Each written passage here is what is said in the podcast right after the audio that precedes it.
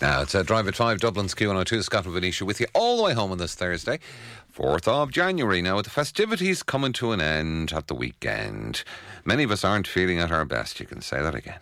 Uh, for those who suffer from anxiety, depression, addictions, and a host of other difficulties, can be even worse. And a change.org petition led by Dublin based psychologist and cognitive scientist John Francis Leader, JFL, I'll call him, is attempting to help us.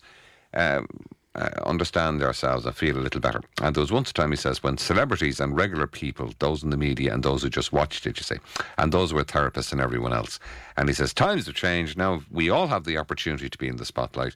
We all get to create and share media, and we all have the capacity to impact the thoughts, feelings, uh, and actions uh, of others. And John Francis Leader, JFL, joins me on this line. Hello, JFL. Hey, Scott. Hey, Venetia. How are How you are you doing? doing? Yeah, no, we're doing well. Um, it's just uh, reading that out there. It just sort of the enormity of the whole thing dawns on me in this social Yeah. media age, John. That you know we're, we're consumers, but yet we're all publishers. And the last thing you think about is what impact might what I write have on someone else. You've summed it up perfectly, and you've also got the core of this because I noticed your upbeat choice of song before I came on. Don't think I didn't appreciate that. and this is exactly the point, really. So whether it's uh, you know celebrities versus regular people, when we think about the past, that's changed. You know, fame is kind of available to anybody who's willing to do something and point a camera.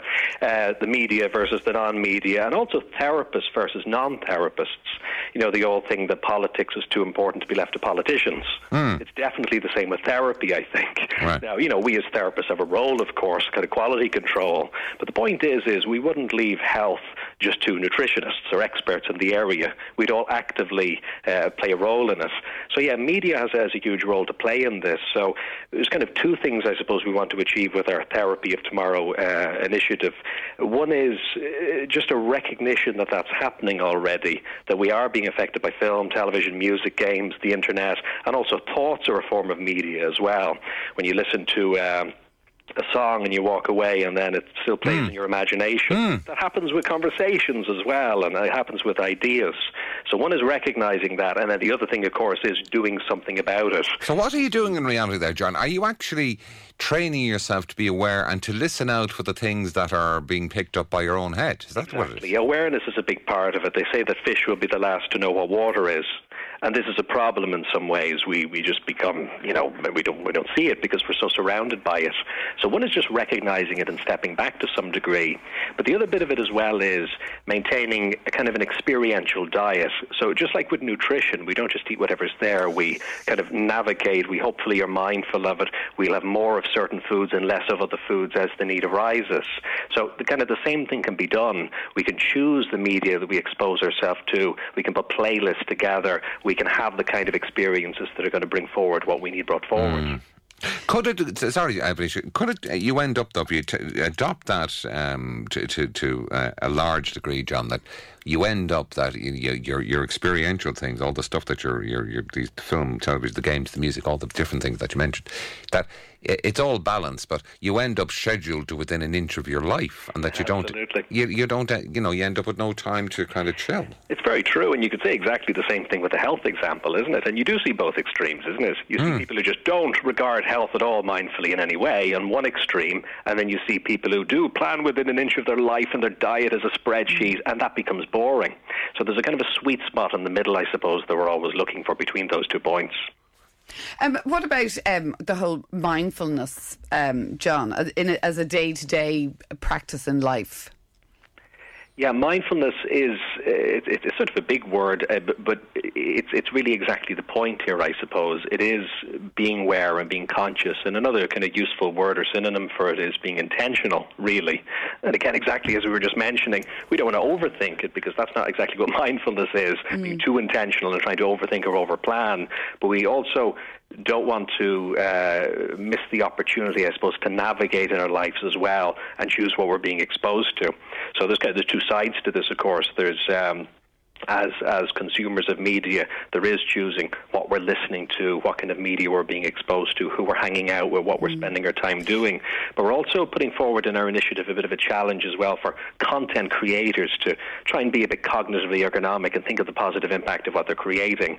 Also, anybody in the media as well, thinking about programming schedules, thinking a little bit like if you're running a canteen, if you're putting together a programming schedule. How do we make the content appealing, but also good for you as well at the same time? So in that way, should you sort of maybe should should the percentage of uh, positive news and positive stories and your positive output outweigh perhaps more negative? Yeah, yeah, it, it should, but but at the same time we have to be nuanced about it as well, because of course you could just talk about nice things all day, but it would be shallow and not out Yeah, depth. it's not realistic Yeah, either. there's nothing wrong, exactly. We're talking about the dark stuff, but the mm. point is that it's processing and it's being brought somewhere. It's not just something that's bringing us down; it's actually bringing us somewhere. Yeah, but John, you know, say, you know, all day talking about you know the nice things or the things that are kind of, you know, you, you believe are kind of interesting uh, with a whole bunch of like-minded people and hearing back a whole bunch of of stuff that you know that you will agree with and making you feel good or sort of fooling you into thinking that you know there's a valuable contribution here that you're all you are is actually you're on social media and they're all the people who liked your page. Yeah, and it's not a real world And it's interesting because social media, what's happening where we kind of believe that that identity we have on social media is us. You know, we don't seem to exist off it. Yeah. In a way, that's what's happening anyway with thoughts. You know, we have this kind of a concept, a profile in our own imagination that we think is positive or negative. Yeah, but just on this, uh, it's uh, the social media end of it. it just uh, to ask this finally, um, just in terms of, of our, our own and and taking on board what you say about not overscheduling every aspect of your life, especially including this. But how much of that stuff is enough, and how much of it does it vary by the person? Do you have to sort of read it with a critical eye, or like is it like the Beano, or is it the Times? You know, how should you approach it? Well, one of the key things is to have something to outweigh it on the other side. I- All you need to do, and this is the point of using media, is you watch a film, you watch a horror film, you know it's not real, but when you know the character's lost in the woods and the zombies are after them, it sure feels real. That becomes your world, and your emotions relate to that world.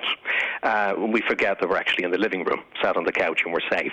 Yeah. So I think something similar is true with social media. There's nothing wrong with having these immersive experiences, being caught up in these worlds. But if that's our key world, well, then we don't have anything to contrast it to.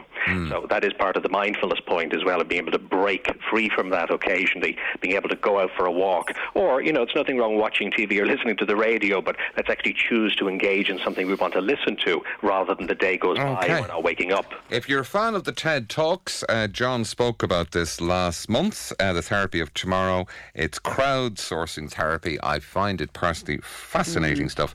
And we thank you very much, John, for, for taking the call. You're welcome. It's all up on jfl.com if people want to check it out. Here we go, jfl.com. That was John Francis Leader, uh, who is JFL.